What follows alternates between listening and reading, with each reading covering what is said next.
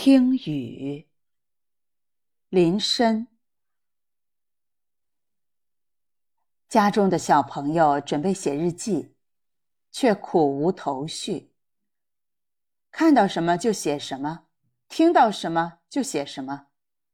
大人如是建议。连日晴雨不定，此前烈日当空，这会儿。窗外却是狂风急雨，玻璃窗上先是沙沙作响，接着风雨齐来，一扇窗被风刮得一开一合，咚咚震耳。玻璃窗上已经水流如瀑，一家人匆匆奔去关窗。有了，那就写雨吧，写写这场雨的动静。小朋友灵机一动。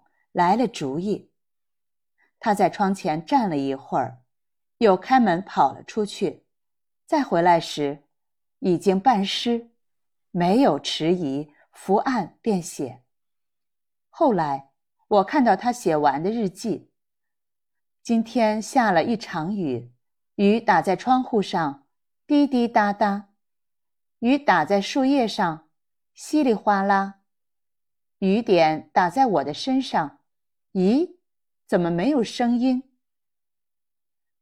我们在楼上听雨，在船里听雨，在亭中听雨，听的是雨水敲在屋檐上的声音，是雨水落在船棚上的声音，是雨水掉在地上的声音。